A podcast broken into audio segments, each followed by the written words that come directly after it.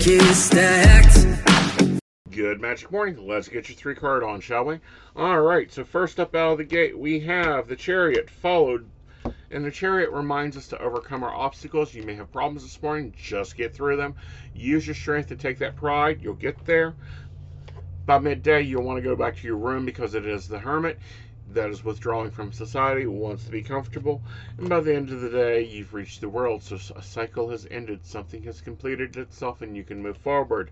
All right, our angel message for today is Brittany, and Brittany reminds you that caution is warranted. You want to look deeper into situations before you jump on them. And your ascended master energy today is Apollo. Focus on your strengths, what you get at, what you're strongest at. Focus on those. All right, guys, you guys have a magical day, and I'll be around if you need me. Bye, y'all. You can't stop me now.